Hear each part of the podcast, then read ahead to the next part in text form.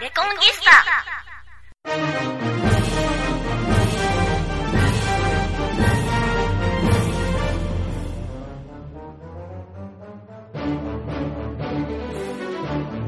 この放送は講談復興協会の提供でお送りします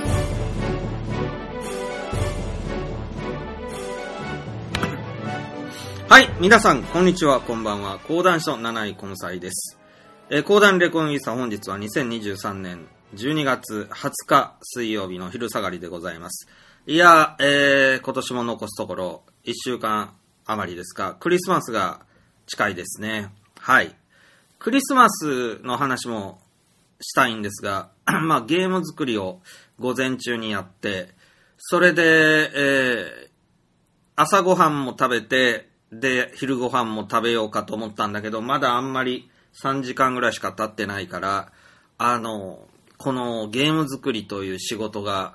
めちゃくちゃお腹がすくんですよね。それであの、釣りとかいろいろかまけてた時は、レゴとか釣りとかですね、山登りとか散歩とかですね、不思議と腹、それほど減らないです。まあ普通には減っていきますけども、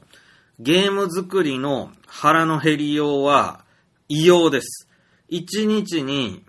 ほんと4、5回飯を食わないとやってられないぐらい腹減りますね。で、よく頭脳労働は糖分が脳みそが使うからとかなんとか言ってますけど、それだったら甘いも、飴ちゃんとかチョコレートとか、まあ補給しときゃ大丈夫そうですが、そうでもないよなと。で、家に一日中いてっていう仕事が意外に腹が減るんだよっていうのは、多分コンピューター系以外の人もみんなあるあるなんじゃないのかな。まあでもレゴはそれほど腹減らないから、やっぱりコンピューター系が大きいかな。で、プログラマー系の人がね、こもう洋の東西を問わずデブが多いっていうのも笑っちゃいけないっていうか、この仕事だけは腹が減るっていう、これもう、ね、我慢ならない空腹感が襲うんでね、まあ、人類大変ですよ。なんか本当に狩猟採集やってた時の方が多分楽しくて楽でね、あの、釣りは狩猟採集の一部になると思うんだけど、不思議とそれほど腹が減らないの。というのは、釣れるか釣れないかわからないという不安が先に立って、その、なんていうのかな、空腹になっちゃうと困るでしょあの、漁に行って何も取れない時なんていうのがあるわけだから、あの、お腹がね、空いてくるのはね、なんかね、もうお皿の上にお刺身が盛り付けられた後ぐらいというか、なん、不思議なんですよ、その辺も。で、それも、なんか自分はあんまりお腹空かなくてね、家族とかに食べさしたい一心になるっていう。やっぱり人間の本能ですかね。狩猟とかって自分のためだけにやるもんじゃなくて、仲間たちに食わせるって、それで意外とね、その取った人間が多く食えるとかいうことはね、ないんですって、人類って。で、取った人間が、あの、偉くなるとかいうことも、あの、しないようにしてるんですって。そうでないとね、すぐに、あの、王が生まれてしまってね、みんなが嫌な社会になるっていうので、あの、人間の知恵というか本能でね、まあ、猿の時代からの本能でね、この狩りをね、上手な奴がいても特別扱いしないっていうのがあるらしい。だまあ、そういう意味でもね、狩りっていうのは、確実にね、この後食えるぞみたいなのはね、保証されてないから、な、そのせいなんじゃないかなと思うぐらい、あんまりお腹空かないですよね、外でやることって。で、まあ、減り方が違う感じでしょうか。で、んまあ、ほんと不思議。不思議だけどしょうがないね。まあ、多分、その、脳の、まあ、糖分消費が、まあ、トリガーなんでしょうけど、その、甘いもんだけじゃないんだもん。しょっぱいもんも食いたくなるし、ほんと、うどん、ラーメン、そば、もうありとあらゆるもの、あれですね、あの、インターチェンジにあるものは全部食いたくなるっていうような気になりますわね。うん、まあ共感していただけるんじゃないですか、現代人の皆さんには。まあそんなものと戦いながら、私は、その、ちょっと昼ご飯、もうちょっと大くらして食べたいんですよ。あの、ゆそうでないとまた夕方にもう一回食うことになるからね。で、晩ご飯があるみたいなどえらいことになるから、まあそうしないために、あの、ちょっと自分の散らす、散らすというか、あの、こう、気を紛らわすために ラジオ撮ります。はい。クリスマスはね、あの、昔は大嫌いでね、セックスをする祭典として、こう、散々ね、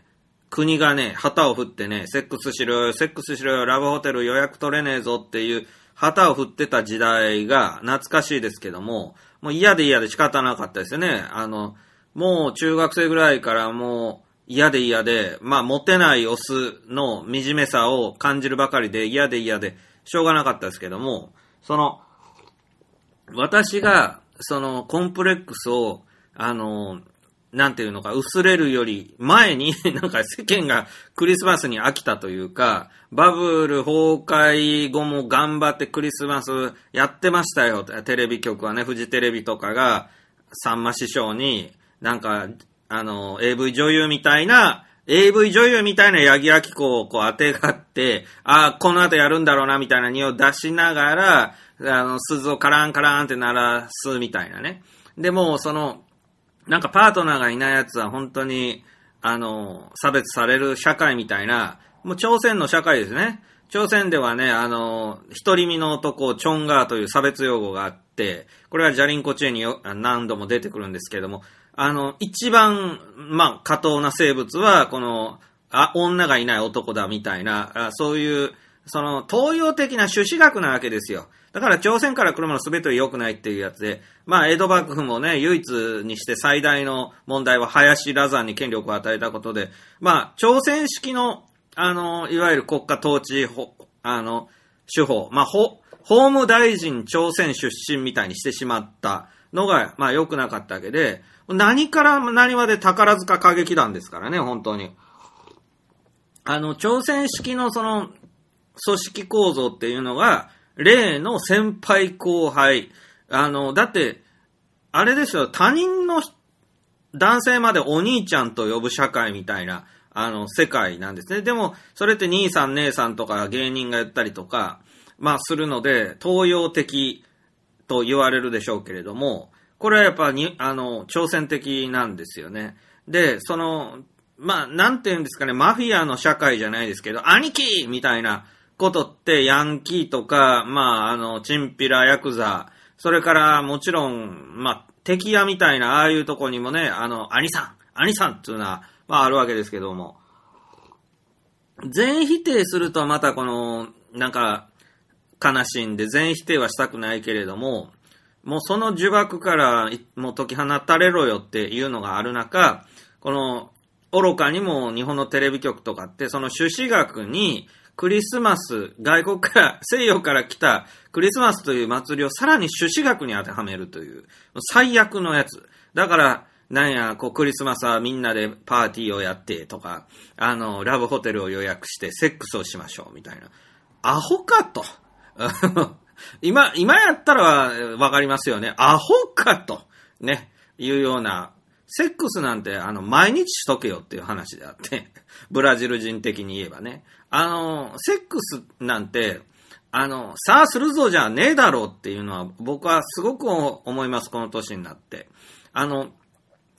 昔、若い頃は、あの、いろいろね、若気の至りですわ。だけど、あの、本来、この、まあ、生物として当たり前の営みのこのセックスに関しては、基本、なんか、寝ぼけながら知らん間にやってたぐらいが一番いいです。ほんまに。で、あの、真っ暗にする。だから美人の嫁はいらないよっていうのは、あの、暗闇でしなきゃいけないことです、あれは。まあまあまあ、なぜかというとね、こう明るくしたらこう見え、お互いが見えるがなって思うでしょうけどね。そういう舞台じゃないんですよ。舞台じゃないの。あの、演、なんか人に見せる見せ物じゃないの。そう。だからそれが AV とかビデオとかの悪影響ですわね。映画とかドラマのね。あの、見場、見た目の話じゃないの。で、あれなんですよ。まあ僕の大したことない経験上でもね、真っ暗でした方が女性がね、本性を出せますねん。うん。もう女性の本性がすごいから。で、それをね、明るいところでするとね、女性も遠慮して全然でしょ。で、そういう意味でも、あの、まあ男の方も結局そうなんですけども、恥ずかしいのよ、やっぱり。で、それをなくすためにはもう真っ暗にして、すると、意外とこれ美人もブスも関係なくね、出が癒しい尊い関係なくね、もう相手が誰やったかもうちょっと覚えてないぐらいの寝ぼけまなこで、真っ暗闇ですると、すごいですよ。なんか自分がミミズかウジ虫にでもなったかのように、あのー、なんていうのかな、こう、体の境界線感じない感じでできますよね。えー、だから自分のコンプレックスとかもほぼなくなりますしね。で、あのー、真っ暗ですから、その、なんていうんですか、いちいちこう目で確認してここをこうしよう、あれをここに差し込もうみたいなことをできないですよね、真っ暗闇だと。で、でもね、不思議と男女はね、真っ暗闇でも上手にできるんです。むしろその方が上手にできる。というのは、これも、あの、肌感だけで探り当てていくとか、こう、相手がそれ、ニュータイプみたいに理解して、こう、いざなってくれるとか、それが真っ暗闇ですと、できるんですね、人間は。だから、下手に目が見えてるより見えてない方が幸せっていうようなことは、まあ世の中いっぱいあって、何の話や。まあ、まあまあ、いずれにしても、そう、クリスマスにわざわざ、さあ、今日こそするぞ、みたいなことで、ラブホテル予約取ってんねん、みたいな、ああいう愚かなことっていうのは、まあ、愚かなことなわけです。でも、その愚かさに気づくのに時間がかかった。なぜなら我々庶民だからっていうことでね。庶民は悲しいですよ。知識と教養がないから、あの、騙されるものには一通り騙されて生きてこないといけないので、まあそういうこともありながら大人になりましたけども、ただね、今はね、クリスマス、そういうその、プロパガンダとか、歪んだクリスマスなど、一個だにせずね、ガキの頃に、やっぱりお正月とかクリスマスって、純粋に物もらえるのもあって、すんげえ好きでしたよね。プレゼントもらえるだけやのって、なんかあの、街の雰囲気というか、あの、特に、まあ今本当に正月とかもしょうもなくなりましたよね。テレビとかでも正月番組のあの豪華な雰囲気ってすごかったですもんね。で、その正月にだけすることみたいな、やっぱテレビでね、宝塚見るとかね、テレビで歌舞伎見るとかね、芸能花舞台で、まあ、落語を見るとかね。あの、年に一度でええんですよ。伝統芸能って各ジャンル、年に一回国民が享受すれば十分なんですけども、その一回も今の時代もうないでしょう。で、いや、ほんとテレビってね、例えば小劇場演劇を深夜に流すとかいうのももうやらんようになったし、あのー、落語とか講談を、もうその文化維持のために義務的にね、もう早朝でもいいからやれと思うねやらんし、あと、何ですか？宝塚とか、ああいうのを、まあ、あの、商業演劇って言うんですけども、ああいうものとか、あの、お、あの、オーケストラの、まあ、N 教のコンサートとかは NHK は、まあ、手前味噌でやるんでしょうけども、でも減ってますよね。で、まあ、他にもいろいろコンコンサートありますやん。それとかサーカス団とか、まあ、ああいうの。ああいうのね、週1とかじゃなくていいから、年1ぐらいでテレビでやったれって。だって公共物、公共の電波のテレビの役割としては、そういうものを、まあ都会の人は見れるけど、田舎の人は一生見れないようなものを、電波に乗せてお送りしろって、ほんまやらんのよ。で、あのー、数取れないとかね、そういうような変な理屈でね、もうやらんで、ね。でね、いけると思ったもんは、アホほどやるっていう。もう、大谷の洪水。もう、お、もう、何、大谷病ですよね。もう、大谷の洪水。それからもう、だから、いけると思ったもんって天気予報とか、天気の話題大好きテレビ。で、もうね、ほんと、まあ、テレビなんかも、もうね、お世話、もう、ね、大きなお世話で見ないけども、でも本当に、ね、イライラしちゃうのがテレビですよね。で、まあいいや。それで、何の話だったっけ？あ、クリスマスね。だからクリスマスとかお正月とか、まあ年賀状とかもそうなんやけど、まあ年賀状ももう滅びそうですけどね。あの、自分が好きやったものは、あの、自分でもう一回、こう、祭り化するというか、あの、わ、自分の一年の中のワクワクの行事っていうのをね、その、ふ、テレビがダメだから、自分たちも捨てる必要はないじゃんっていうのがあって、その、やっぱり、こう、クリス、だって、彼女がいたりしたら、それクリスマス関係なくセックスしたいし、ラブラブなん、真夏であろうと、なんであろうと、あるやんっていう話でね。あの、そんなことに、こう、年中行事的なもんいらんねんって思う一方、この家族の、なんていうのかな、こう、年に一回、えーまあ、に、鶏の丸焼き食べる的なイベントね。で、こういうのは、あの、結構大事というか幸せ感じるやんっていうのもあって、で、他にもそういう、まあ、お正月でもね、なんかもうめんどくさいよ。もうおせち料理なんかいらんやんって、ボンカレーでええやんって、まあそう思うけども、なんか、でもお正月って、ただの一年のうちの一日としてこうスルーするよりは、やっぱり、もう今日からやり直しやって、我々庶民って、やっぱりあの、部屋の片付けできへんかったなとか、もうなんか、今年こそは、えー家族に切れんようにしようという誓いを立てるもののできなくて、それで、まあ来来年こそはみたいな、今年の抱負みたいにやる。で、でも、それは人間って生まれて死んで生まれて死んで、いつもそれの繰り返しやから、まあ、どっかでやっぱリスタートしたいわけよ。リスタートできないけども、ね、一年というものがあって、その正月には、その、リスタートのチャンスですよ今年こそはとっていう、そういう部分ね。で、そういうのって、あの、完全になくしてしまったひろゆきみたい、ひろ、ひろゆきみたいになってしまうっていうか、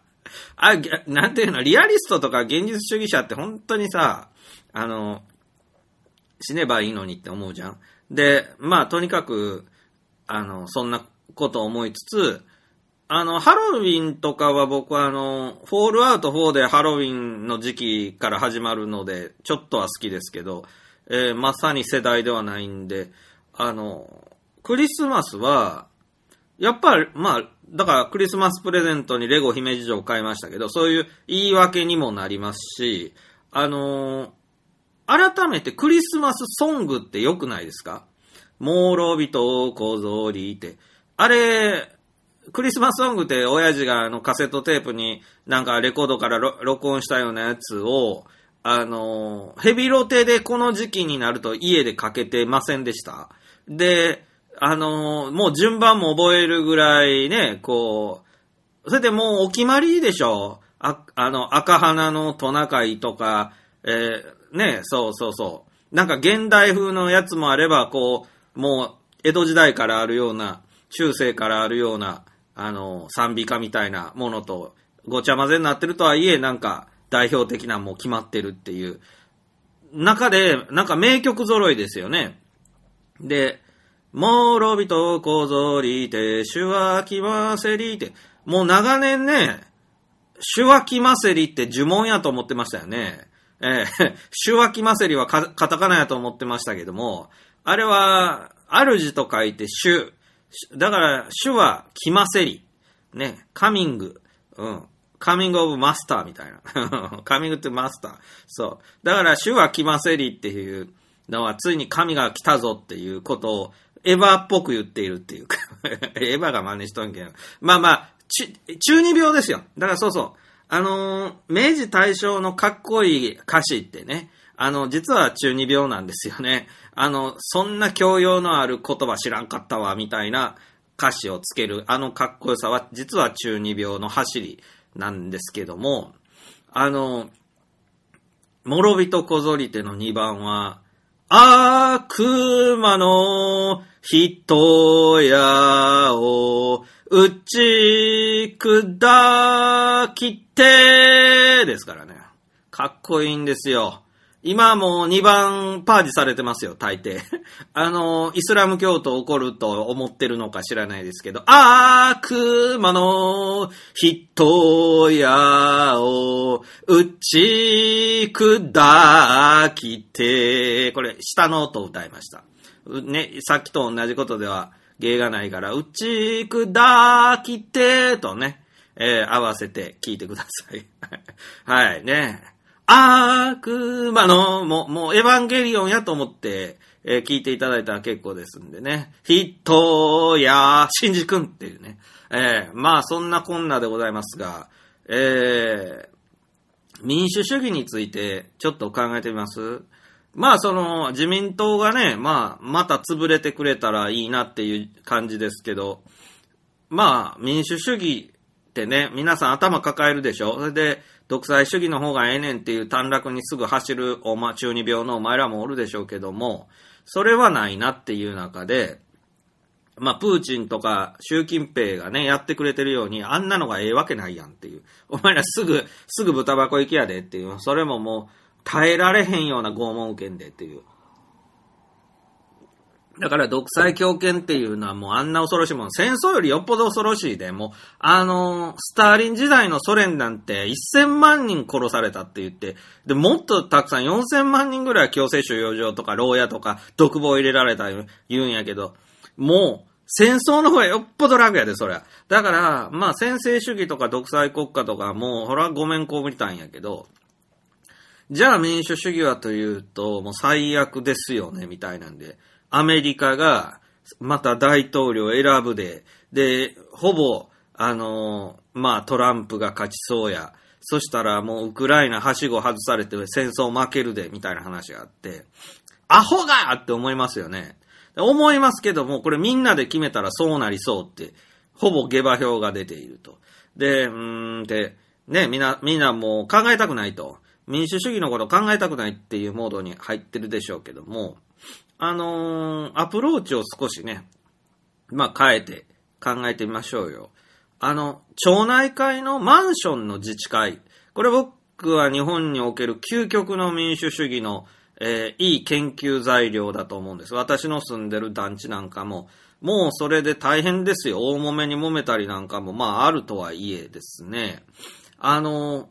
なんて言うんですか？自治会って自治ですよね。でね、自治自体はね、実はね、戦国時代の境にもあればね、もうギリシャ時代のアテネとかね、あの自治自体はどこにでもあるわけですね。その自治体がでかくなったのがただ国家ですからね。で、ただ、昔の自治っていうのは、あの、やっぱり有力者がいたわけです。その、村長、村の自治ってありました。ね、大学の自治とかもあるわけですけど、その組織の中に、圧倒的に、まあ、なんていうのみんなが平等では、実はなくて、最初からそこにいた豪族みたいなのが、土地の半分を持っている何々家みたいなのがやっぱりいるんですね。そういう村に行ったって。で、もう、実質代々、そこの殿様は、あの、ちょっと小高いところに大きな屋敷に住んでいるお百姓さんやけど、もうあの小林家、小林家が、もうここの、まあ、ほぼ仕切ってるっていう家があって、で、その小林さんの、その、何ですか、この座敷に村人みんな集めてもらって、みんなで話し合いを年に1回とか、まあ、半年に1回するというような民主主義、まあ、自治。というのがありますせってだけであって、実質は、その、今の民主主義とは違うわけね。一人一票みたいなものとは違う。一人10票とか100票持ってる人がやっぱりおって、で圧倒的にその人の、まあ思い通りになると。しかし、その人たちもみんなの意見を完全に踏み倒してはやってられない。まあ、殺されてしまうから、あの、意見を聞くという機会があってという、まあ、ね、限定的な民主主義。で、それでもうまくいったわけですよね。それは、村長もその村の、まあ、代々住んでる当事者であるから、村が豊かになってほしい、みんな幸せになってほしいって、ほぼ目的が一緒の中、その10票とか100票とか1人で持ってる人は、それだけの責任がありますせと。いうことで、その、その辺の水飲み百姓は、一人一票や、一件で一票やけども、うちはもともと生まれた時から100票あんねんから、となると、生まれた子供に、お前なって、大人になったら100票分行使することになるけど、でも、ちゃんと、あの、人の100倍勉強せなあかんで、みたいな。その、周りのもんより100倍責任が重いから、お前がアホしたらもう、この村、潰れてまうねんからなっていうことで、まあ、帝王学みたいな教育を、まあ、やっとったわけですね。で、まあ、こういうふうなものも一つのバランスの取れた理想社会の、あの、まあ、ものにはなったと思うんですが、これは現代の民主主義とは、まあ、わけが違います。だから、まあ、自治と言ったって、これはまあ戦国大名も自治ですからね。で、力ある軍事政権が思い通りやると。で、それがいい人ならばいい国になるっていうのは、もうこれは戦国時代の日本なんか、至るところがそうだったわけで、じゃあそれは民主主義なのかって民主主義ではないということですよね。なので、まあ、どっちかというと独裁主義みたいになりますんで、このマンションの自治会とか、ね、我々の知ってる自治会って、そこは違いますよね。で、町内会とかで、あの、一戸建ての人たちも実はね、町内会というのを持ってて、みんなが異国一城の主だけれども、町内会に、まあ、100軒ぐらいの家の、あの、一つの町で、一つの自治体やって、自治会やってますせ、みたいなとこはありますよね。で、これね、ううちのような埋め立て地だと、大体どの一軒家も同じ面積で、で、あの、特別誰かが強いっていうのがないから、この町内会は揉めてると思い。揉めてるというか何も決まらないと思います。しかしながら、これが旧市街とか、まあ、日本本土側のいろんな田舎の、えーまあ、一戸建ての人たちによる町内会だと、実質小林家のね、小林家っていうのはたまたま大阪に、なんか大阪の堺の辺によく多い地主の家が小林家っていうんですけどね、もう、なん、もう街中歩いてても小林っていう表札ばっか見るっていう地域があるんですけども、まあそういうね、あの、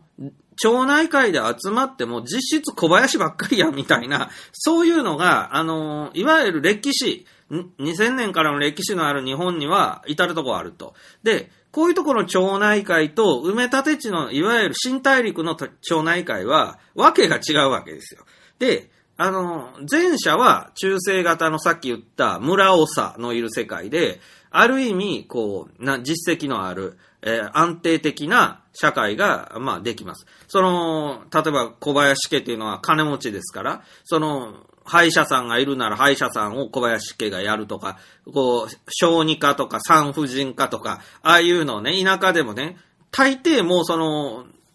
なんか領主みたいな、大地主みたいな人が保育園とか幼稚園とかね、多分経営してるでしょ？で、もう小さな殿様みたいなことやってるんですよね。で、まあそれはそれでええけども、でも、まあはっきり言えば、みんなが平等ではない。もう、スタート地点からもう、庶民は庶民、ちょっと偉い人はちょっと偉い人みたいなんで、結局国会議員とかもそうやって選ばれてくるっていう、えーまあ日本の伝統文化的な保守的な社会。で、一方、埋め立て地の方はみんながどんぐりの背比べで、あの、ほとんど同じ一票でみんなが集まってきて何かを決めなあかんから何も決まらへんという、まあアメリカ的というんですかね、もうそのどっちへ転ぶかわからんという危うさのある民主主義を我々埋め立て地の人間とかは、えー経験しているんですけども、あの、一つ言えることは、いずれにしても、いずれにしてもというか、えーその、後者の、あの、まあ、近代的な、あの、まあ、民主主義の話を今日はしましょうよ。なぜなら、お前らどういう仲間で、そういう村みたいなとこ住んでてもさ、国政選挙とかではやっぱ一人一票なわけよ。だから、近代国家の、あの、今の選挙は、その大地主とかほぼ関係なく一人一票、まあ、入れるからね。あの、そっち側で考えましょうよ。で、その中でね、やっぱりさ、一人一票の危うさっていうのは、例えば某宗教団体のようなものは、みんな人数分の票を持ってんねんけど、でもその教祖様のここへ入れろというのに、ほぼ全員が従う。だからもうそれは、思考能力のなくなってしまったゾンビのような奴らにまで一票あるのは悲しいことだよねっていうのもあれば、他にもまあ政政治カルトとか政治結社もいろいろ右翼とか左翼とか、いろいろな連中はさ、もうほぼ自分で考えないで誰かさんの言ったことを鵜呑みにしてここ入れる。っていうのは、民主主義を実は破壊してるんだよね。で、でもね、そうならざるを得ないだろうなっていうのは、あのさ、一人一票持たされてさ、大人になって思うねんけどさ、めっちゃめんどくさいねんね。あの、子供に一票与えないのはさ、子供って分別がないのと、世の中わからんから、まともに投票できへんやろっていうのと一緒で、あ、ということで、それで親から言われたところにどうせ入れるやろ。つまりこれ宗教団体の信者と一緒っていう感じなんですね。だから、大人になろうと老人になろうと、やっぱ宗教団体の信者は子供と一緒の不適格者ですから、あの、いわゆる、こう、近知三者じゃないんですけど、いわゆる、こう、判断能力がない人間ですから、一票なんて与えちゃいけないんですけども、まあ、そこはある程度しょうがないっていうことで考えると、その我々一般市民たちも、めんどくさくて、その、次選挙誰に入れようみたいなことを、あまり時間割いてやりませんよね。そもそも政治のニュースなんて見てもしょうがないからって言って見ない人多いですよね。つまり、それじゃダメなんですよ。あの、その一人一票でいい、結局、塵も積もればの投票結果でいい国家ができるとすれば、結構みんながちゃんとえー、政治のことを勉強して、それで今起きていることもリサーチして、で、その政治家とかいろんな官僚が悪いことしないか常に監視して、めっちゃ手間かかるんですね。めっちゃ手間かかるから、みんな忙しいから、やって、そんなことやってられないだろうっていうことで、国会中継なんかも NHK が全部放送しないのは、やったとこでみんな忙しいから見ないっていうことですよね。ええ。だけどもね、これを見ないといけないですよ。でね、実はこれは暇でないといけないんですね。暇って大事だって話をさせていただきますが、あの、忙しい忙しいっていうのは、うちのおかんもいつも言ってますが、心をなくすと書きます。その通りであって、その、忙しい場合には、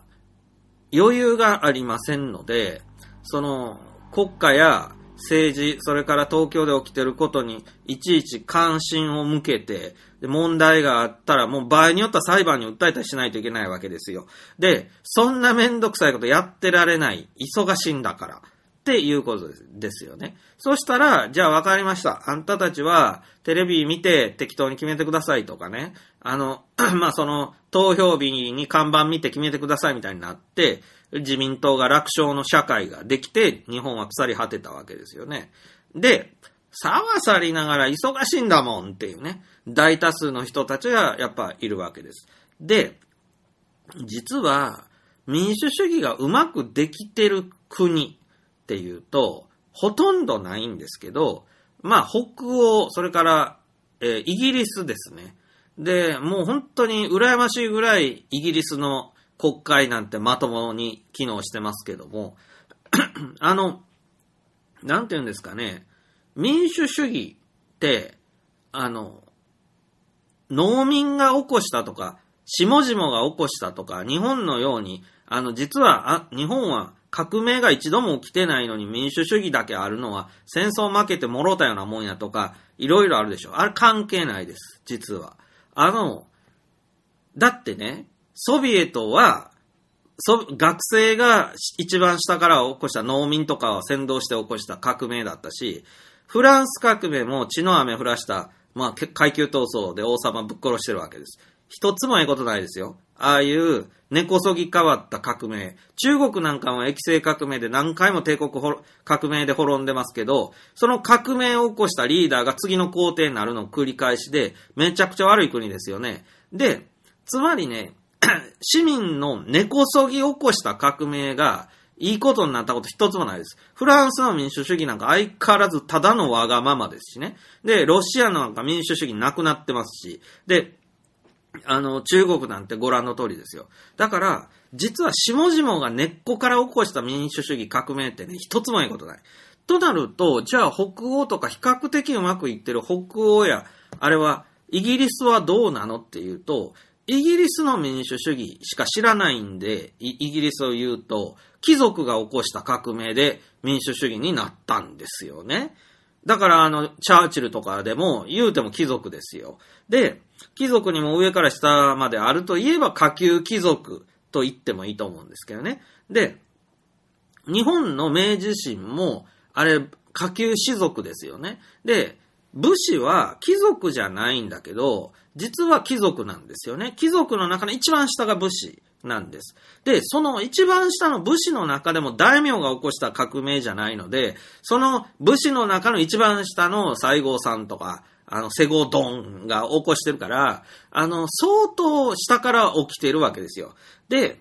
あの、日本の、その明治維新は、でもやっぱり大名が、あの、まあ、戦争したようなもんであって、ある意味、ほんまにセゴドンとか、あその大久保と七道のような、もう、ペンペン草のレベルのやつ、そう思うね。それからもっと言えば、部落の人たちも、あの、下級士族に加わって、あの、山口県の騎兵隊ですね、長州藩。あれ、部落の人たちが多いわけです。でね、部落の人たちって武士とかけ離れてると思うかもしれないけど、実は一緒で、下級士族の一番下って首切り役人なんですよ。首切り役人って、まあ、被差別部落なんですよ。うん、なんですよ。だけど、ぶ、武家の一番下なんですよ。でね、武家の中にはね、忍者とかね、あの、首切り役人とかね、処刑人も一緒ですけどね、あの、実はね、武士の中には、超被差別部落が含まれるんです。で、この上から下まで順番に並べていってインデックスつけるような身分制度と思ってるバカどもにはそれはわからないんだけども、あの、実は日本の身分差別は職業差別なわけです。で、職業の中には綺麗とか汚いがあって、その都度決められるんですよね。うん、だから、その農民の仕事の中にも、あの、楽な仕事もあれば、汚い、しんどい仕事もあってみたいなんで、その都度、あの、差別されたりもするわけですよね。なので、まあ、アキンドなんかも本当にそうなんですけども、あの、明治維新を起こした中には、こう、最底辺の被差別民の腕っぷしの強い人殺しに慣れてるような人たちもかなり参画しました。その後偉くなっております。で、フランス革命的な部分も実は日本のね、維新にはありまして、結果どうなったかちょっとあまり良くないですよね。あの、そういうやっぱり、まあ、荒くれ者たちが、あの、明治維新後どうなったかって日本軍作っていったり、日本軍のもう荒っぽさや、もう情け容赦のなさみたいなのって、ちょっと武士の末裔とも思えないぐらい、まあ、パワハラ、残酷、もういじめの集団。あれ、なんで、どっから出たのっていうと、もう多分そこなんですよ。で、まあ、首切り役人とか、もうその、天満町の老役人とか、もうそのサディ、サディサディズムの塊みたいな人たちが偉くなった結果もあるんだろうなとか、まあ、適当に思ってるんですけども。あの、とにかく、結局、革命とかそういうものは、あの、下から起こしたから、いい、いいか、民主主義、本物の民主主義だってそんなことないんですね。やっぱ何でもほどほどが良くてですね。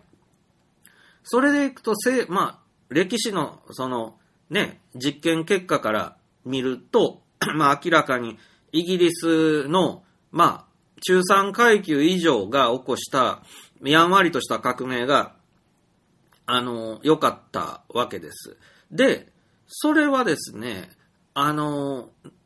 その後、みんなでこう、合議制、ね、議会をやる。それから選挙入れ札をやる。いずれにしても、先ほど言いました、一人一人の、まあ、有権者が、ちゃんと新聞を読み、ちゃんと勉強して、ちゃんと世の中のことを考えて、ちゃんと道徳も持っていなければならない。つまり、かなり中の上以上の知識、教養、道徳を備える、ハードルが高いわけですね。そうでなければ日本、あ、まあ、国が滅びていくっていうか腐っていくわけですから。で、じゃあ、やっぱり中産階級とか貴族が そういうのを備えてたんだよねっていうと、それは、あの、血の問題なのかとか、あの、DNA の問題なのかというと、単なる差別であって、宮崎駿であって、僕はそういう考え方をしません。あの、民族学とか研究してわかることなんですけれども、彼らは確かに、一般庶民に比べれば、道徳、哲学、えーいろんなものが、知識、教養、えー好奇心、まあ、いろんなものがもう標準的に高いんですが、暇だからなんです。暇だから。で、庶民ができないのは忙しいからなんです。あのですね、昔はに、なんか、ね、小学校がなかった時代、読み書きが誰もできなかったとか、嘘ですからね。江戸時代みんな読み書きできなかったら嘘ですよ。あれは、実は、読み書きって、戦国時代でも庶民できるんですよね。でなければ、縦札が立つ意味がわからないし、まあその老人が読んでくれてみんながね、それ聞いたりもしますけども、あのですね、この、文字っていうのは、その中国とかの大昔はいざ知らず、もう奈良時代以降とかは別にあのね、身分が低かったらね、文字を読んだら死刑になるとか、そんなことないわけですよ。いつでもだ、誰でも勉強したかったら勉強できるわけです。文字っていうのは。文章とかね。で、でも、実は明治時代になってもなお、文も読み書きできない人はかなりいたっていうのは、いたのはいたんですよ。いたのは、学校がなかったからじゃないんです。忙しかったからなんですよ。子供の頃から小遣い稼ぎの仕事があって、まあ、それこそなんかね、あの、落ちてる釘とか拾っていってお金に変えてもらうとか、いろんな仕事がありますよね、昔って。まあ、僕らの時代だったら酒瓶とかね、ああいうのをこう、酒屋に持っていったら10円もらえるみたいなのありました。で、子供も仕事があって、焚き木拾いとか、お、お風呂沸かすとか、もうみんな忙しかったですよね。で、あのー、お金稼ぎに忙しすぎて、勉強、そっちのけになるわけです。その、いわゆる、文字とか文章を勉強したって金にならへんやないかと思うと人間はしないんですよ。で、こんなんやったって役に立たへんやないかと思ったらしないんですよ。これはプログラミング言語もそうです。で、これが値打ちがあるって思われてない間は、もっと値打ちがあると思うこと、つまり農作業とか、焚き拾いとか、物をなんか盗んできて売るとか、なんでもいいんですけど、あの、ね、川で魚取るとかね、海で魚釣るとかね、あの、なんでもそっちの方がね、わかりやすくお腹がいっぱいになるとか、利益がいっぱい、そういうね、アルバイトじゃないんですけどね、こう仕事がいっぱいあったわけです。で、その中で、無縁なこと、つまり読み書きなんかできんでも生活ができたわけですよ。その食べ物を得て、お金を得て、しかもこう、あの、家族とか近所の人に助けてもらいながら生きてる社会だと、読み書きできる人は村とか長屋に一人いればこと足りたんです。だから老人が縦札を読んでくれて、周りがそれを聞くということが成り立ってるわけですね。なぜ老人だけが一人読み書きができるのかって多分暇になったからですよ。暇になったから、あの、本でも読みたいなと思って勉強して、あの、なんとか読み書きができるという状態なんですね。で、あの、無理やり学校で、まあ、好きだ、好きだろうと何だろうと無理やり文字を教えた明治以後はみんなが読めるようになったよなんて言うけど、昭和になっても読み書きできない人、担当ったわけですよね。ジャリンコチェのおばはんなんか怪しいぐらいで。で、それは、学校はあったけど、行ってない人がいっぱいいた。何してたって鉄くず拾ってたとかなんですよね。だから、学校行きなさいよって国が言ってくれても、いや、私はちょっとあの、小遣い稼ぎがありますんで、みたいなことで、あの、仕事を優先してたら、読み書きできなかった、みたいな人いっぱいいるんですけど、実はそれでもね、生活できたんですよ。だから、無駄なことに時間を割きたくないっていうことで読み書きができなくなる。で、それが戦後いよいよ読み書きできないといろんな書類とか年金とか全くもらえなくなったりするから、意地悪されたり騙されたりするから、あの、読み書きできないと惨めだということで定時制な夜間中学校行くみたいな、夜間小学校行くみたいなね、話がありますけど、昔は読み書きできなくてもまともに生活できるような社会の助け合いのインフラがあったというふうにまあ理解した方が正しいでしょう。で、まあそんな中、あの庶民はやっぱり忙しくてですね、あの読み書きさえ身につけないぐらい忙しいわけですから、あの、政治のこととか、あの、社会哲学、それからその、帝王学みたいなことですね。あの、下々のもののためにどうすべきだとか、あと公共の、例えば日本国家のために一人一人がどうすべきだみたいなのって相当な知識教養人でないと想像もつかない話ですよね。で、そういうことが、あの、できるためには、暇でないといけないです。で、この暇っていうのは、まあまあ、働かなくても食うていけるだけの収入があるとか、えー、時間があるということですよね。で、あの、これが、あの、実は、そう簡単に全国民にその、ベーシックインカム的なこと与えられないんでしょうから、あれなんですが、よく、やっぱり、これはあの、武士とかなんかでもそうなんですけど、あの、武士階級が、いつ、どうして生まれたのかっていう本があるんですけども、ちょっと今タイトル忘れましたけど、で、武士はどうして生まれたかだったかな。結構若い研究者の本で面白いんですけれども、あのね、要は、暇な、あの、王族がめっちゃ増えたからなんです。あの、桓武天皇と、その子供の宇田天皇かな。ちょっと正確な名前間違ってるかもしれませんが、あの平安時代の二大天皇あたりがめっちゃスケベで、子供を30人ずつぐらい産んだんですよ。で、それネズミ山ですから、途方もないぐらい王族が増えたんですね。いわゆる皇太子殿下じゃないですけどね。皇族の方々がめっちゃ増えたんです。男もいれば女もいますからね。で、この人たち当然貴族じゃないんですよ。王族なんです。日本には王族なんていないっていう人は間違いで、天皇は天皇だけど、天皇になれないその子供とか兄弟ですね。これらは王族なんです。だから今でも、伏見伏見宮なる人王みたいな、そんな名前があるようにですね、王様って、まあ、王族って日本にはおりまして。で、この王族がですね、暇で暇でしょうがないんですよ。なぜならね、貴族はまだ仕事があるんですよ。あの、藤原家とかですね。藤原家も増えすぎると今度はね、あの仕事が足りなくなって暇で暇でしょうがなくなったんで、藤原由来の武士も多いんです。あのー、織田家とか、藤原の信長でしょ？あれ、あいつ確か名前。で、あの、藤原由来の武士も多いのは暇になったからなんですけども、あの、王族がまずめっちゃ増えた。天皇家めっちゃ増えた。で、天皇なれんの一人だけですからね。で、女の子の場合はそれこそ暇で、暇でしょうがない上に、男も暇ですわ。で、いわゆる仕事がないわけですよね。その、朝廷のお仕事も、そんな天皇家の方にやっていただくような、そんな便所掃除とかとてもさせられませんわ、みたいなんで、あの、お仕事がないわけですよ。暇で暇でしょうがない。で、その中で、結局、じゃあ、ね、年中シーカとか、まあ、遊んで暮らしたかというと、意外とそうでもなくて、あの、日本の国家予算がは相場破綻しまして、それで。あの、贅沢な暮らしを何百人もにさせれないんですよね。それで結局リストラになったんです。で、あの、なんて言うんですかね、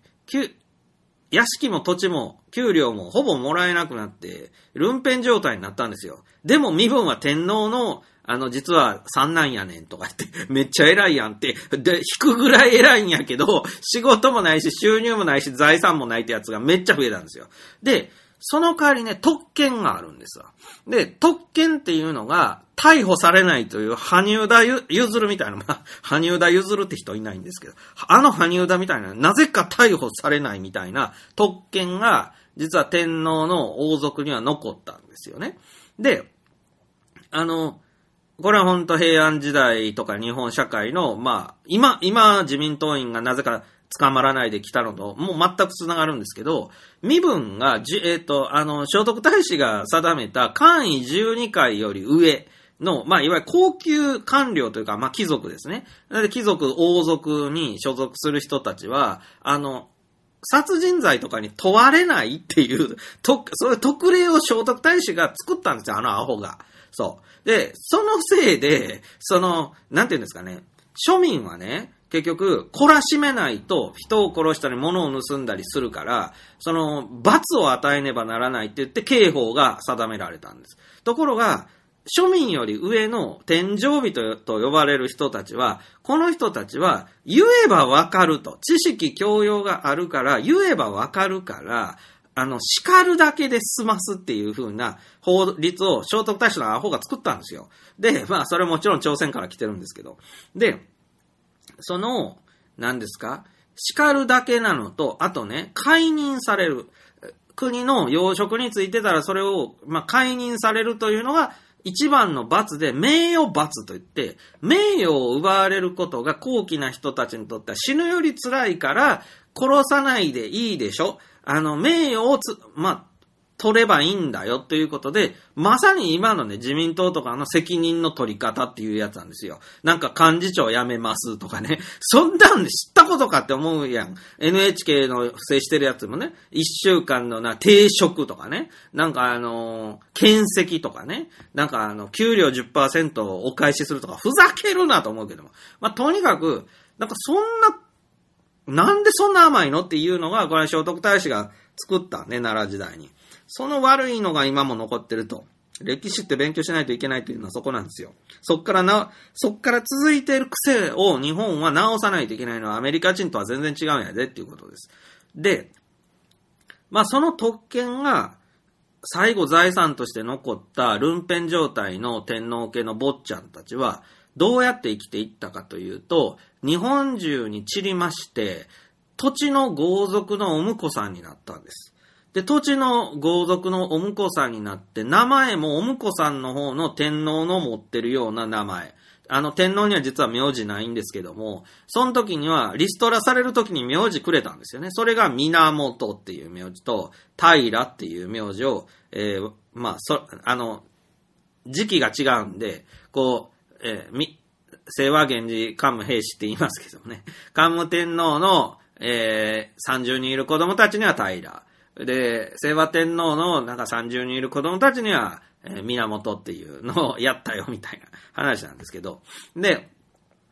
その名字を持って、地方豪族のお婿さんに入る。で、地方豪族は山田とか田中とか、それこそゴンザイモンとかとんでもない、あの、なんか、クックドゥルドゥドゥ、クックドゥドゥルドゥとかいうとんでもない名字を持ってるはずなんですけどね。だって東北とかまで行きますから。で、実は、その豪族は自分たちの名字を維持したかったんでしょうけど、諦めて源とか平になったんです。お婿さんをもらうんだけど、お婿さんの名字に一族はなっていったんです。なぜならば、はい、不逮捕特権が得られるからです。不逮捕特権だけじゃないですよ。免税特権もあるんです。そらそうな、そっちの方が得やがなって。今も昔も一緒ですね。不逮捕特権の上に免税特権があればですね、それはそ、もうな、名字なんかなんぼかってもええがなっていうね、こう欲望の20世紀に、20世紀じゃないですね、10世紀なんですよね。で、あの、地方の、ま、クックドゥドゥルドゥとかですね、ヤマメのヤマベトとかね、あの、あそこのあそことか、そう変な面白い名字は全部なくなりました。で、源のとか、平の、あるいは藤原の。藤原は貴族ですけども、もう天皇家に準ずるぐらいの偉い貴族になりましたんで、不逮捕特権もあれば、この免税特権もありますので、じゃあ藤原でもありがたいもんですわ、言うて、お婿さんもろて、うちも今日から藤原家ってなったわけです。そうするとですよ、これ、あのお父さん、おじ、まあ、いわゆるお舅さんとかね、その、豪族はまだ、あの、源とか平家じゃないんですけども、その娘、おとつがして、それで、この、ルンペン王さ王子から生まれた子供たち、つまり自分の孫とか、ひ孫とか、子々孫々、これは全部、あの、平とか源になるわけで、この人たち全員不逮捕特権ありますね。免税特権あるという。めっちゃ得っていう。まあそういうようなことがあって、まあ、あの、現代に至るんですけど、要は、その、桓武天皇や、まあ、清和天皇が増やしまくった子供たちは、しぶとく生き延びまして、子孫を残しまして、で、この人たちは、まあ、あの、国家からの小遣いはもらえなくなったんですが、地方豪族の豊かな富に支えられて、遊んで暮らすことが、えー、引き続きできました。ただ、遊び方は変わったんですね。京都じゃなくてど田舎に行ってますから、遊び方は変わったんです。それが、狩りとか、いわゆる武術なんですね。馬に乗るとか、うん、船を使うとか。で、お殿様、若様、暇で仕方がない。だけど遊びたいけど、遊ぶって言っても、娯楽施設も何にもない。じゃあ山で、あの、狩りをやろう。鷹狩りをしたり、巻狩りをしたり、海で、素潜りで、サメを取ろうとか、いろんな楽しいことをやっていった結果ですね、武士になった。暇、暇でしょうがない人でないと弓を400メートル先に100発100中にモンゴル人よりうまく当てることはできないんです。本当に元軍に対して圧倒した鎌倉武士たちもその、あの、末裔になるわけですけども、ガキの頃から弓をや、いるんですが、これがね、今の弓道部の弓の10倍、20倍の射程距離があるんです。で、それは、なんでかというと、弓が号泣、あのね、合板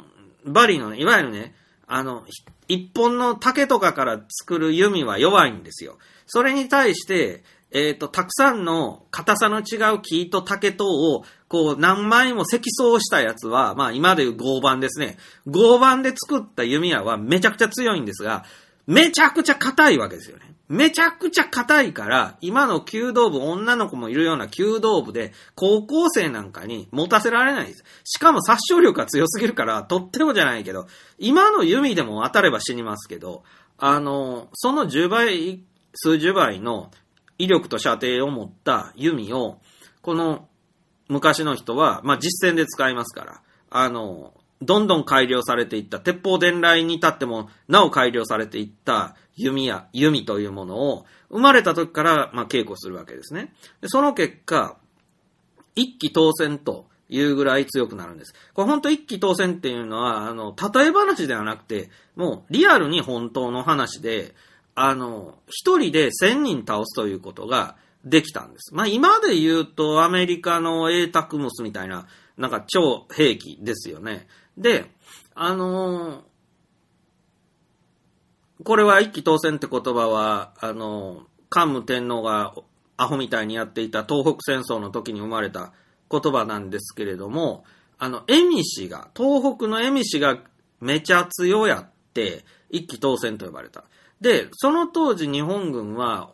あの、意外にも近代軍隊を持ってまして、あの、ほんのわずかな期間だけ、徴兵制度をできた日本は、あの、一般市民から大量の兵隊をこう集めることができたんですね。で、一般市民って農民ですから、ひょこひょこ歩いてる農民を何万人も集めて東北戦争に行かせたんです。ところが、この農作業しかやったことのない農民、まあ、現代の、現代のっていうか、まあ、昭和の軍隊とかもそうですよね。あの、召集令状が届いて、あの、連兵場へ行ってっていうあの軍隊。あれなんと奈良時代にあったんですよ。奈良から平安、まあ、奈良時代ですね。で、奈良時代にあって、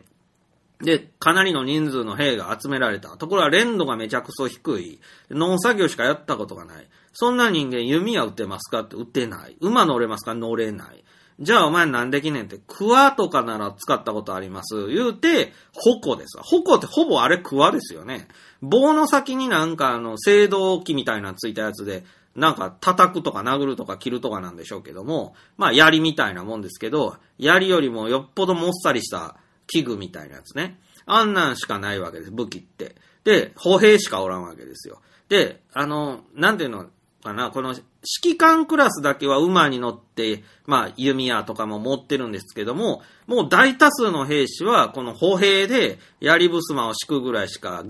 まあ、できることがない軍隊が、東北戦争に行った。待ち構えているエミ氏は、400メートルから届くような、こう殺傷力の高い、もう毒矢ですよ。あの、1グラムで1万人殺せるという猛毒の塗った毒矢を言ってくるわけですよね。で、そうなると、東北の、この、原野、これあの、舗装されてませんから、あの、歩くのに、まっすぐ、平安に見えてもデコボコしてる中を、もう、歩くの大変ですよね。それが横並びに何万人かが、こう、行けーって言って、わーって言ったら、森の中からヒューンって矢飛んできて、100発100中に当たると。あ、死んだ、死んだ、死んだ、死んだ、死んだ、死んだ、死んだ、言うて、歩いてようやく弓矢の飛んでるとこまで行くのに、まあ10分とか20分とか30分とかかかって、ようやく行ったらおらんわいな、そんなもん。もうおらんわいな。で、追っかけろって言ってもヘトヘトなんもある、あるけれども、なんせエミシは馬に乗れるんやな。馬に乗って逃げるんやから。そんなもん、ああ、勝ち立ちで追いつけるわけないでしょだからこれを繰り返していると、あの、一回の戦いで千人一人に殺されるっていうのがリアルに、まあ起きる話なんです。まあ、矢の方が千本もないでしょうけどね。で、あの、結局、じゃあこれ負けなのかって言ったら負けなんですけど、まあでも勝ちなんですよね。というのはロシア軍と一緒じゃないですけど、あの、エミシは馬に乗って逃げたから、一人として戦死者を出さないんだけど、その、その場所は、その日本軍が、まあ1万人ぐらい撃たれた、まあまあ、そんぐらい殺されて死体の山を築いても、エミシが逃げたってことは、ここは占領したってことになりますから、あの、いわゆる人海戦術でアホみたいな戦争、今のロシア軍がやってるような戦争で勝った勝ったっていうことを言ったのが桓武天皇なわけです。アホの桓武天皇なわけです。で、こういう戦いで領土を広げていった日本って、全然華々しくないですよね。だから、実は桓武天皇とか、その前の天皇がやっていた東北戦争って、一つも逸話が残ってないんです。英雄豪傑の逸話が残ってなくて、残ってるの敵型の当てるいだけっていうね。そう。なんですよ。で、それが、いつまでも続いたかというと、続かなくて、国家の、いわゆる召集令状で集めてくる軍隊っていうのは100年後ぐらいには影も形もなくなっておりまして、それで、どうなったかっていうと、暇な、先ほど言った暇な貴族たちが、この捕虜というか、まあ、日本が、日本、まあ、日本人に新たに加わってくれた幸福絵師、不不習というんですけども、あの、諦めてくれた絵師の人たち、相変わらず馬にも乗れて、弓矢もすごい。これは明日かと思ってください。あの、あの、もののけ姫の明日かみたいな人たちが、えー、日本人に、まあ、あの、東北でどんどんまあ、いやいやながらも加わったわけです。で、その人たちは、どこで雇われたかというと、その豪族の、いわゆる、さっき言うた暇な貴族たちのところで雇われて、お前、いやー、すごいらしいなー、みたいなんで、やってみん言うたらすごい。面白い面白いって最初は芸ですわ。余興ですよ。あんなんね、酒飲みながら見る余興なんですよ。弓はすごいとかいうのね。で、それが、だんだん、うちの子に教えてくれへんかとか、馬とかもうちの子に教えてくれへんかっていうことで家庭教師みたいになっていくと。で、その、エミシの、日本刀だってエミシの持ってたわらびで刀ですし、あの、弓矢もそうですし、馬に乗るのも全部そうで、いわゆる武士、武士の姿っていうのは、この東北エミシからもらった技術やあるいは DNA、そういったもので日本の侍というのが、まあ、誕生していったわけです。すなわち、桓武天皇たちがやらかした、まあ、ほんと一生こうなるに万骨狩るの、あんの芸のない人海戦術軍隊は幸いにも短期間でなくなり、日本では英雄たちの戦争っていう、英雄豪傑が、えー、互いに歯を争うという、比較的庶民が巻き込まれない戦争の体系というのができていくわけですね。いい講義になってますね、今日はね。で、まあ僕が言いたいのは、要は、それだけの、その、すごい技術にしても、何にしても、鍛錬には、忙しかったらできないんです。農作業に忙しい農民は、そんなこと何一つできませんでした。弓矢がうまいとか、馬に乗れるとか、もう何一つできない。で、とにかく、農民が貧乏だとか言うんじゃなくて、忙しい人には、もう何もできないんですよ。で、だから日本ってね、忙しい忙しいって忙しい自慢した上にね、それを聞かされた方もね、ああ、忙しいのはいいことやって言うてね、あの、ごまかすでしょ。そんなわけないねんって。忙しかったら、もう特殊技能を身につけることは絶対にできないわけ。そうなるとどうなるかっつうと、もう決まりきった人生を生きるしかもうないわけ。で、まず作らなあかんのは時間なんですよ。まず作らなあかんのは暇さなんですよ。暇にならなあかんのです。だから、ね、失業した人みんな負け犬みたいにこう、あの、嫌うでしょうけれども、プー太郎とか無職とか、あのね、そういうリストラされた人すごく馬鹿にする社会ですよね。これはもう奈良時代からずっと国家が、あの、旗を振ってやってきた、そういう無職人差別なんですね。なぜならば、こう、区分伝とかあの最初の方にあったね、あれも大失敗するんですけれども、あの国が無理やり田んぼを与えて、まあ畑とか与えて、お前ここやるから耕せっていう強制、あれ共産主義みたいなやつね。あれあ50年で崩壊しますけど、あれを、あの、や、やらしたら、もう日本の民主嫌がって、もうそんなんやってられるか言って、どんどん逃げたんですって。で、逃げるな、こらって言って、その、国が指定した、あの、畑とか田んぼを、もうろくな土地じゃないわけですよ。もうそんな原野みたいなところを指定して、ここお前の田んぼなって、田んぼないんですけどって、もうまあ作ればいいんやから、そんな無茶なっていう、それを、もういらんわ言うて逃げたらね、死刑、一族老と皆殺しの死刑、一番の重罪にされたんです。奈良の政府って最悪ですからね。で、もう陰険なんですよ。だから奈良なんかに住みたくないっていうのはやっぱあって、あの、やっぱり陰険なんです。で、その、与えた土地をいらんって言うたら死刑になる。逃げても死刑になる。どこまでも追っかけられるという悪い、あの、法律がありました。だから日本ではその、職業があって、決まった会社に勤めてて、それでもういつも忙しい人を、あの、とりあえず人間として認めるっていう、あの、社会が未だに続いているんです。ね。でもですよ。だからその天皇の王子たちもね、無職になってね、あの、地方を流浪したい。で、お婿さんになったって言いましたけど、その道を見つけるまではかなり多難で、あの、天皇のその数百人から数千人いる、に増えてしまった、ネズミ山式に増えてしまった天皇の子や孫、ひ孫、すごい人数ですよ。そのすごい人数の大半どうなったかって盗賊になったんです。だから、あの当時のケビー氏とか、いろんなところの地方行政官の、その、いわゆる、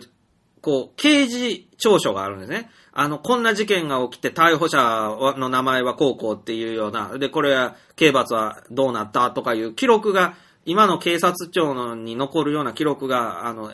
発見されてます。えー平安時代とかのものは。それには、そうそうたる名前が出てくるわけです。源の何々、平の何々、藤原の何々にって、これな仲良しグループ、不良の仲良しグループ全員貴族と王族やがなっていうね。で、いや、だって暇やし金もないし、することがないんでね、みたいなことで 盗賊をやってますみたいな。で、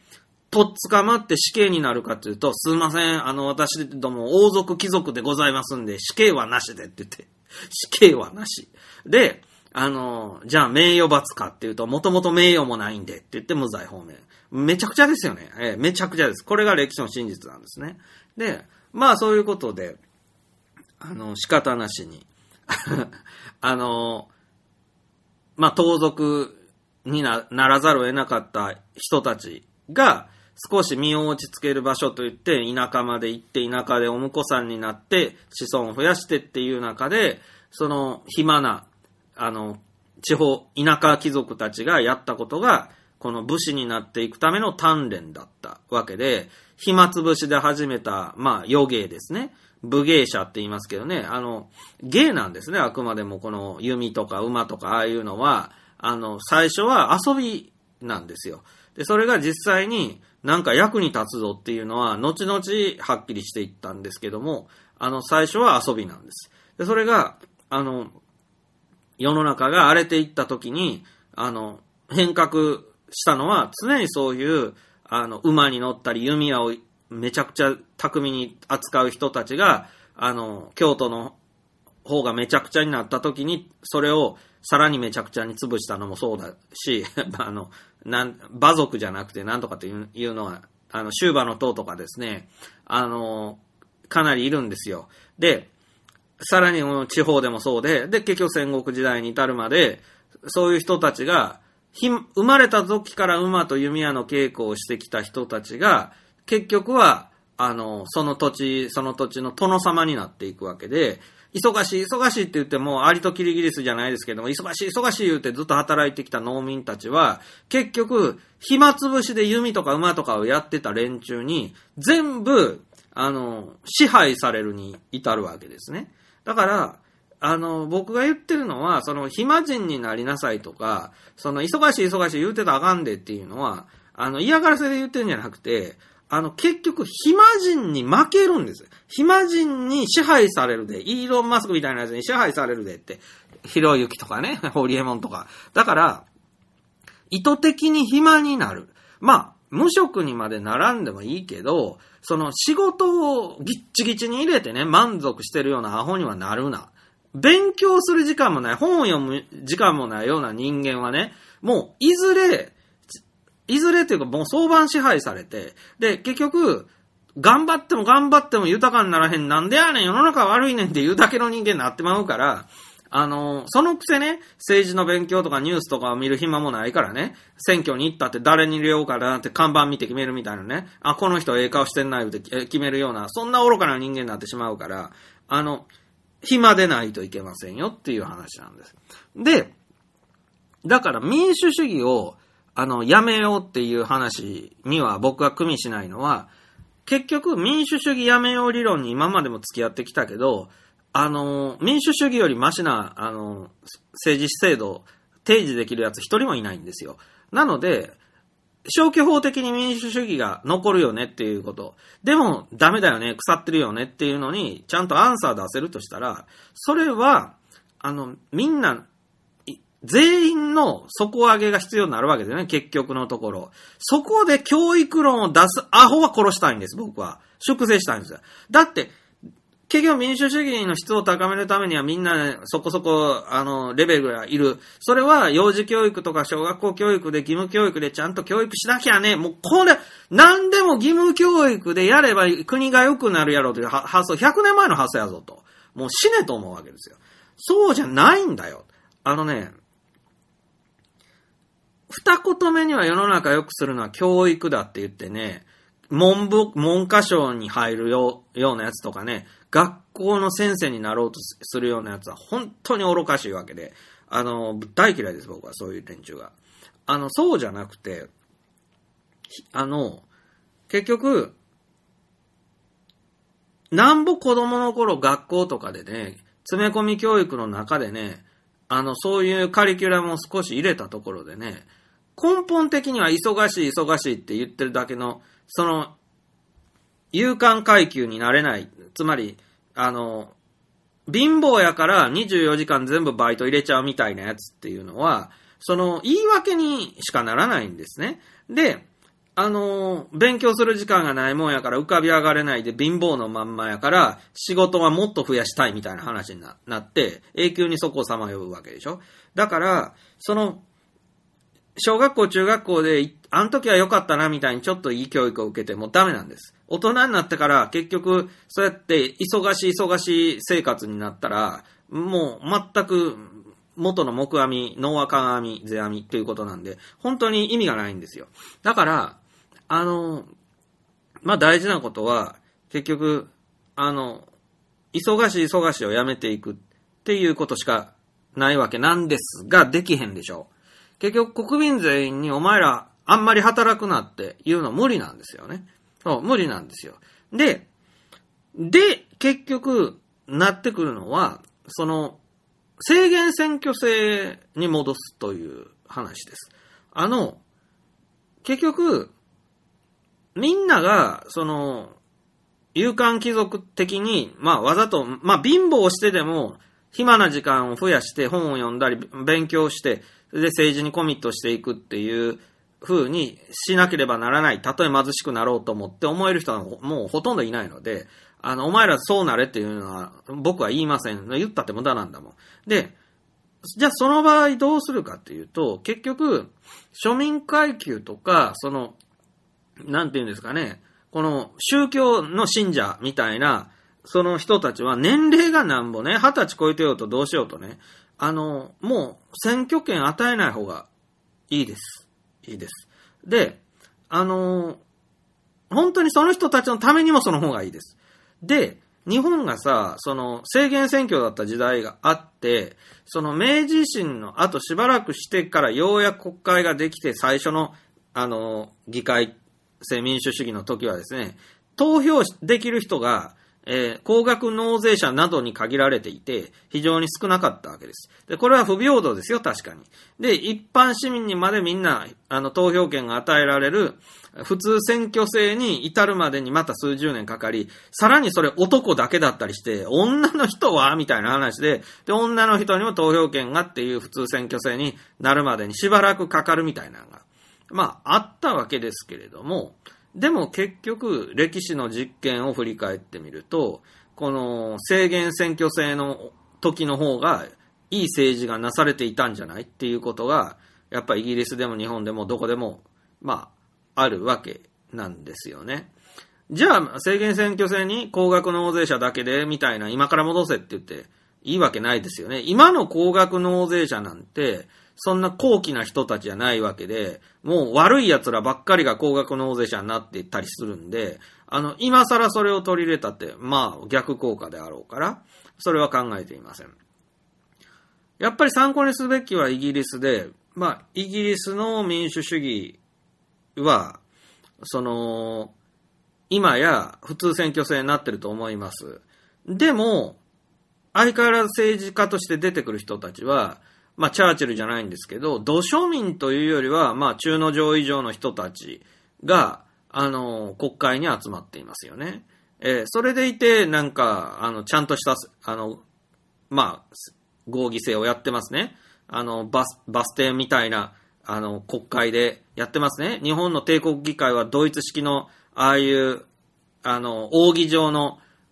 議会を作ってしまったがために、うまくいかないわけです。あれをいい加減やめろと思うのにやめないわけです。で、ドイツ式の帝国議会を、あの、やった結果があの戦争で負けたのに、あの、びわざとみたいに、あの、アメリカは日本の国会議事堂を燃やさなかったので、大事大事に取っておくっていうことで、未だにあの、扇状の何割を占めるかっていう、この国会をやってるせいで、日本の、まあ、政治は、その、半分帝国主義みたいなものから抜けられないわけですよね。で、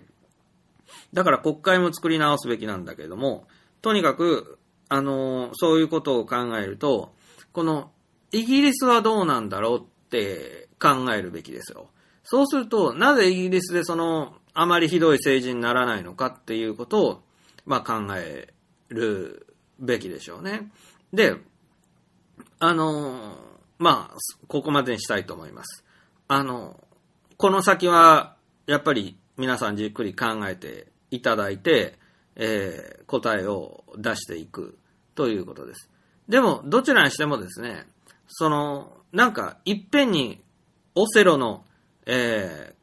やつみたいに、いっぺんに黒を白に変えられるような、あの、楽勝な技は多分ないだろうということは言っておきます。そうなると、地道なことをするしか、まあないわけで、でもそれは実は意外にシンプルで、もう自分なんですよ。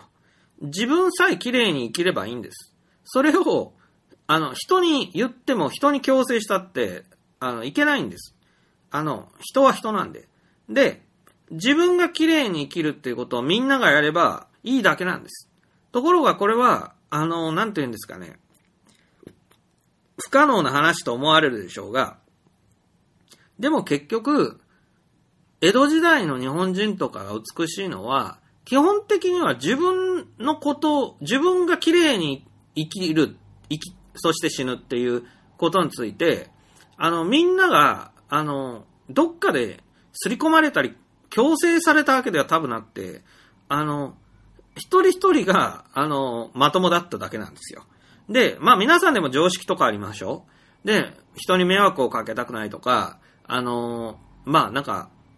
あんまり嫌な生き方をしたくない。つまり、嫌がられるようなことはしたくないっていうのは、あの、どっかで教え込まれたことではなく、ほぼ本能のように分かっていることでしょ？ですから、あの、まあ、どうせ生きて死ぬんだったら、ちゃんと生きてちゃんと死にたいし、まあ、綺麗に生きて綺麗に死にたいって、誰しもがそんな、あの、無理に、難題じゃないはずなんです。これは普通のことですから。で、普通に生きれる社会を作ればいいだけっていうか、みんなが、あの、普通に、えー生きればいいだけなんですよ。で、そう考えると、さっきから言ってる、普通の中に、忙しくてしょうがなくて本読む時間もないっていうのは、これは普通じゃないってことに気づかないといけないですね。あの、さも、なんか今の日本とかだったらそっちが普通ってなるかもしれないけど、それは普通じゃないんです。こんなもう、だって、民主主義のこの国の、日本の国の今のシステム上、そんな人間、いればいるだけ国悪くなるわけですよ。その本を読む時間もない、もう政治のことも考える暇もないし、あの、興味もないっていう人間が増えれば増えるだけこの国のシステムは腐っていくわけで、豚に真珠みたいなことになるわけで、あの、そんなんだったらない方がマシだっていうことで独裁主義が戻ってきてしまう。つまり、この身の丈に合わない民主主義を、この、いきなり服を着せられた国がダメになるわけでね。だからまさにそれがロシア、ね、結局プーチンを選んでしまうロシアや、あのー中国なんかもね、いきなり人民民主主義共和国って言ってやってみたけどダメだった。で、そういう他にもいろんな国がね、民主主義大失敗してる国、日本も含めてありますよ。で、こういうところは、そのレベルに達していないというか、この、一番主役たる人民が、あの、本を読む時間もないような生活を好んでする。そんな連中に民主主義を与えてはいけないんです。ね。うん。そういう連中はもう、俺は、あの、政治のこととかに時間割いてるのめんどくさいから、あ、だったらな、あの、めちゃくちゃ賢いヒットラーみたいなやつがな、出てきてな、そいつに全権任したらみんな幸せになれるね、みたいなことを、アホって絶対にそういうふうに考えるから、常にヒットラーみたいなやつが出てくるわけです。民主主義で出てくるわけです。だから、あの、民主主義って、めんどくさい政治を誰かに丸投げするってことじゃないんですよ、本当に。あの、めんどくさい政治を全員が当事者として、あの、ちゃんと回覧板を読んで、隅から隅まで回覧板を読んで、問題意識をちゃんと持って、常にリアルタイムで、あの、状況をこう監視し、何か問題があったら常に対処して、場合によっては裁判に訴えるっていうようなことまでしないといけない。大変なわけです。ね、もう聞くだけで嫌でしょ？もうこんな国を相手取って裁判なんかしないといけないんだったら、もうごめんこむるっていう、そのお前のその発想が発展途上国民なんだっていう話なんだよね。で、あの、まあでもこればっかりは僕もね、人のことは言えないっていうかめんどくさいですよ、そりゃ。めんどくさい。だけど、めんどくさいことをみんなが、あの、でもこれは必要だからねって言ってやる国が綺麗でいい国。お掃除と一緒でね、もうめんどくさいから誰もやらない、誰かやっといてって言うんじゃないぶ、ゴミだらけになるわけで、日本人なんか幸いその辺はちゃんと清潔感があるでしょ？中国とは違って。で、ちゃんとね、道路にゴミを捨てないとかね、そういうのはちゃんとありますよね。で、それと同じように、あの、政治に結構な時間を割いて、労力を割いて、あの、当事者としてやっていかないといけないっていうのは、あの、当然持たないといけないんです。で、このためには、ちゃんと暇を作らないといけないんです。まあ暇にはなりませんよ。結局その分忙しくなるから、あの、暇で暇でしょうがないなんてことはないわけですよ。だけど、元のベースに隙間がなければ勉強する時間も全くない。武士で言えば馬に乗ったり弓を稽古する時間はちゃんと取っとかないと、あの、ギチギチに最初から入れてたら何もできないわけで。だから、まあとにかく、そういう風にするわけ。で、これね、はっきり言えばね、貧しくなりますよ。あの、バイトをびっちり入れてたのを半分に減らせば、収入は半分になりますから、貧しくなりますよ。でも時間がボーンと増えるから、その分本とかを読めますよね。つまりこれが製品というもので、貧しいけども清らかというのはそういうことなんです。で、やっぱり本を読んだり、この冷静に状況を判断できるようになれば、アルバイト生活の1段上、2段上に登っていくチャンスとかも自分で見出せるようになるから、多分圧倒的にこの、こっちの方が幸せになります。びっちりバイト入れてるやつは年を取るとともにどんどんどんどん苦しくなっていって、なんだこんな世の中ってなるだけだと思いますからね。だから、まあ、これは当然必要なことで、なんであります。まあ、こういうね、生活スタイルの、あの、変化っていうものを、あの、行らしていくことが、まあ、大事だし、あの、それ、力技いらないです。あの、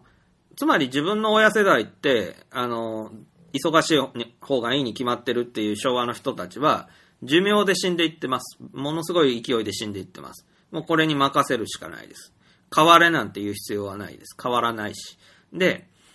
問題はその子供、僕47なんですけど、この段階ジュニア世代が実は変わらないといけない世代で、で、油断してると、親と同じ思想をそのまま受け継いでしまうんですよね。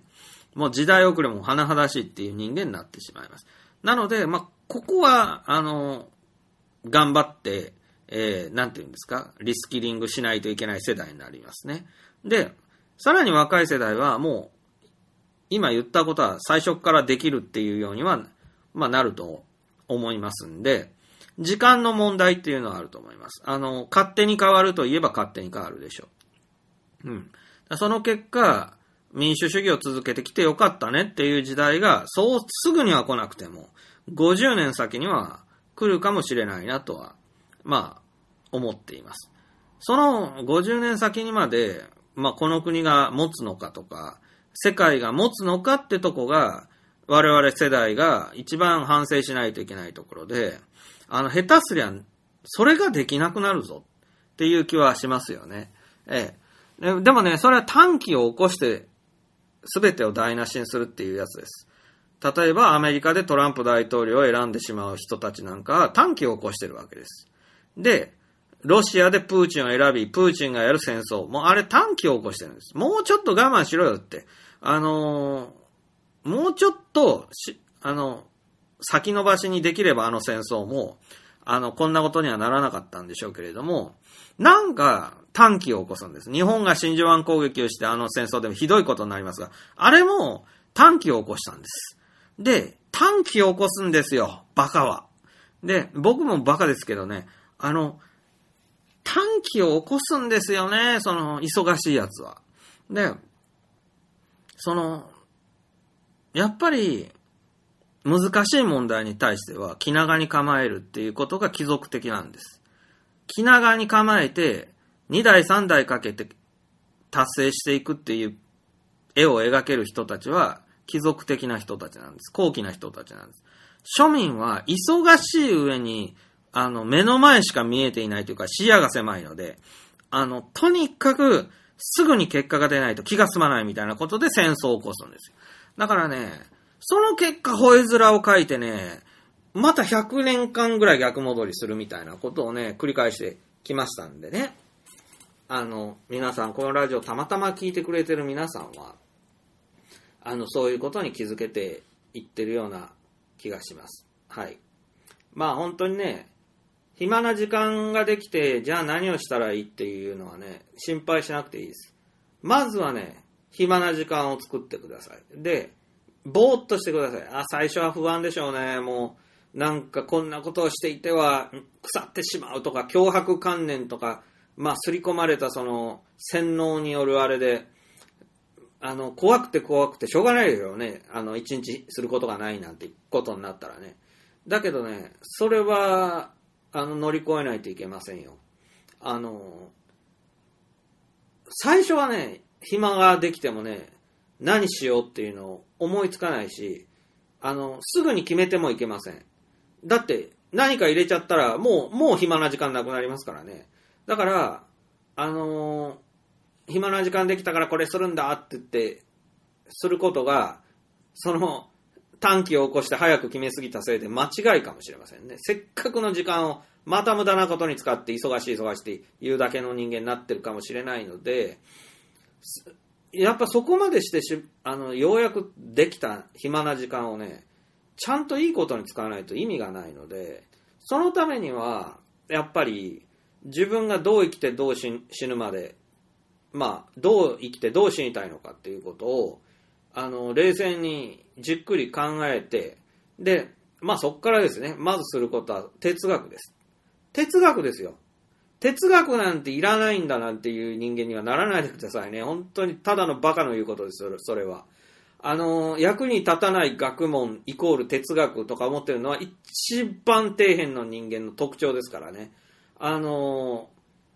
哲学、そそれから歴史っていうのが、あの、一番役に立つ学問なのに、一番役に立たないと教えられてきたのが庶民なんですよ。お袋にも言いましたけど、女性に歴史を教えないっていうのは最大の女性差別で、あ女の子は歴史なんかどうせ興味ないでしょ。歴女とかいう言葉も女性差別です。歴女って歴史が好きな女の子を特別扱いすることが女性差別です。なぜか言いましょうか。歴史を知らなければ政治家には絶対になれません。町の歴史を知らない、自分の国の歴史を知らない人が、ね、市長さんや国会議員になってごらんなさい。ね。自分の国の歴史、どういう歴史を、アメリカ、戦争してアメリカ負けたってことも知らないような人が、総理大臣になった人は頭抱えますから、まあ当然なれないわけですよね。つまり、女性が歴史を知らなくていいんだよ、みたいなのは、女性を絶対に権力者にさせないための差別の、まあ仕込みなわけです。ね。今、女の子は勉強ができるつって、理系になった女の子はいっぱいいます。理系の女子っていうと、昔でいうあの技術者とか男が三菱とかでやっていた仕事を女が取って代わって金稼げるんだ、やったって思ってるかもしれないけど罠なんです。理系の人間というのは政治家のような権力者には絶対にならないので、あの、女性に学問の門戸を開いたけど、理系に進ませたっていうのは、絶対に政治家にならないための罠なんですよ。で、これはあの、なんで政治家にならないといけないのかっていうと、僕も政治家なんかなりたくないんですが、あの、権力を握れないと、女の子に有利な、女性に有利な社会 を作る、その法律を作るのは政治家なので、政治家に女性が増えないと、女性に平等な社会とか、多少有利な社会で絶対できませんよね。不利な社会を平等にままで戻すための法律も、女性が作らないと男に作ってもらうんじゃ意味が絶対ないわけですよ。だから、女性の政治家を出さないといけないんだけど、歴史を知らなければ、もう超、もう本当、町議会のね、あの、町議員にさえなってほしくないですよね。村の歴史を知らないようなやつにね、なってほしくないですよね。だから、歴史なんて知らなくていいんだよ、あんな役に立たないんだよ、なんて言うのは、もう一番出世を拒むための最初の罠なんですよね。だから、皆さん、歴史は歴史オタクが、あの、のおもちゃだと考えてる人や、その、哲学は、あの、もう一番アホがやるもんだと思ってるような人たちは、あの、本当に悲しい結果であって、あの、そういうものが大事なんですね。あの、歴史って、何年に何が起こったなんてしょうもないことはどうでもよくて、その、歴史は過去1000年とか2000年とか5000年、学べば学ぶだけ何がわかるかっていうと、未来がわかるようになるでしょ？で、天気予報と一緒ですよ。過去のデータを全部分析すると、あのー、1週間先、2週間先、来年、再来年の天気が大体わかる。それでなんか異常気象が起きてるぞとか、エルニーニョがどうだとかいう難しいことまでわかる。つまり歴史は過去のことを学ぶけど、未来のことを推測するために必要なわけです。つまり政治家という、み国の未来を担う政治家はなぜ歴史を知らないかといけないかというのはそういうことですよね。しかし、さらに、ちょっと先が予測できるだけじゃダメなんです。政治をするとか、まあ、リーダーになるとか、小さな権力者でも、まあ社長でもいいんですけど、まあ何でもなる場合には、この、国民一人一人、社員一人一人、チームのメンバー一人一人の腹の底までわからないといけないんですね。腹の底がわかるっていうことは、この歴史学だけじゃ足りないんです。人文学がいるんですよ。人文学と、あと生身の経験もいります。恋愛とか友達関係とかね。で、もう本当体当たりの経験もいります。机上の空論だけではいけない。で、そういうようなことも含めて、これは哲学の分野に入るわけです。哲学って人はどう生きるのか、みたいなことですけれども、結局人間とは何ぞやっていうことを知らない、まあ知るのが哲学の第一歩なわけですよね。人間とは欲の塊なのか、人間とは本能だけの生物なのか、人間とは何なのかっていうことを徹底して考えるのはまあ哲学であって、それが見えてくると、歴史学と哲学が合わさったところで、初めて役に立ってきますね。この会社は、まあ、この先こう進まないといけないけど、今いる社員たちは腹の底でどう思っているんだ。でその社員たちがどうすれば、あの、もっと頑張って働ける環境できるのか。っていうところで、ろくな学問がないとですね、なんか、ちょっと成績、まあ、実績主義みたいなんで、あの、出世させてやるとか、ボーナスをやるとか、そういうことで、頭の前に人参をぶら下げれば馬が走るだろうみたいな発想しか出てこないわけです。そんな愚かな経営者ばっかりだから日本はダメなのであって、人間はもうちょっと複雑なのであって、自分の生きがいや自分の仕事の面白さっていうのは、ただ単に報酬とかお金だけでは、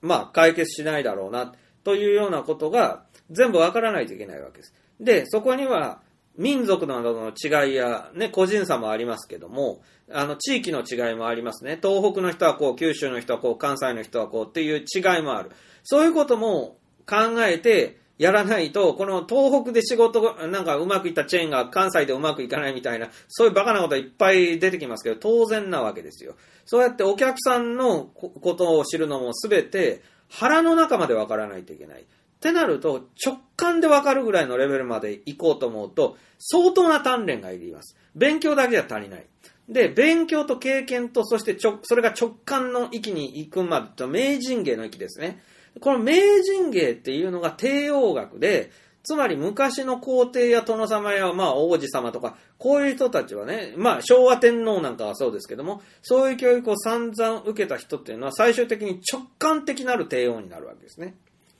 で、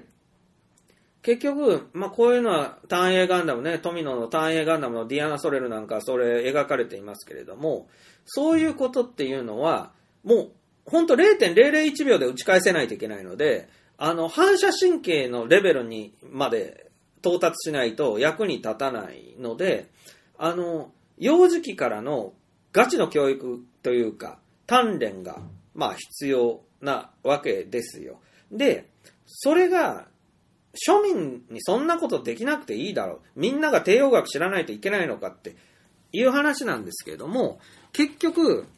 民主主義って、みんなが、じゃあ、私が仕方ない大統領をやりますかっていうぐらいの、あの、水準まで達しないと、あの、理論的にはいい民主主義、駆動しませんね。全く動きませんね、それは。ね。あの、みんな素人が専門家に任せるっていうのが民主主義じゃないんですよ。あのー、日本って何でも専門家はどう言ってるんだとか、ね、テレビのコメンテーターも何々の専門家でかか、肩書きのある人に何かを教えてもらう。で、もう自分では考えもせずに、あの人がああ言ってたからそうなんだ、みたいに、もう全く自分で脳みそを使わないバカの帝国になってますけれども、あの、そうじゃダメなんです。だから結局、専門家に任しちゃう政治が、まさに自民党の2と3、2世、3世、4世にですね、全権を渡してしまって、あとは知らないと。じゃあ悪いことするよねっていう。悪いことされても文句が言えないような国を作ってしまったわけです。我々はね。もう大いに反省しないといけない。だから、あの、勉強を当然するために時間を作って、あの、綺麗に来て綺麗に死ぬように、まあしなければなりませんし、それは人に言ってるように見えて私に自分自身に言ってまして、自分自身だって綺麗に来て綺麗に死にたいんだけど、そういう目標を持ってんだけど、家の中と散らかってるし、あの、皿とか、毎日の食事の皿とか洗うのも相変わらず億劫ですよ。え、でも、もう、戦いじゃん。もう戦い。で、なんか、永久に戦うしかないんだよね。その自分のだらしなさとはね。うん。まあそういうことでございます。で、うん、あのー、まあくしくも政治の話以外にも、普段レゴの話とか、まあゲーム作りの話とか、ね、してるから、まあ政治の話を避けてきたんですけども、あのー、難しい話ですからね、レベルの高い話なんで、まあ、ここまで話すのは、まあ年に一度のプレゼントだと思ってね、私からの クリスマスプレゼントだと思って、えー、お納めください。それではまたお会いしましょう。レコン、キスター。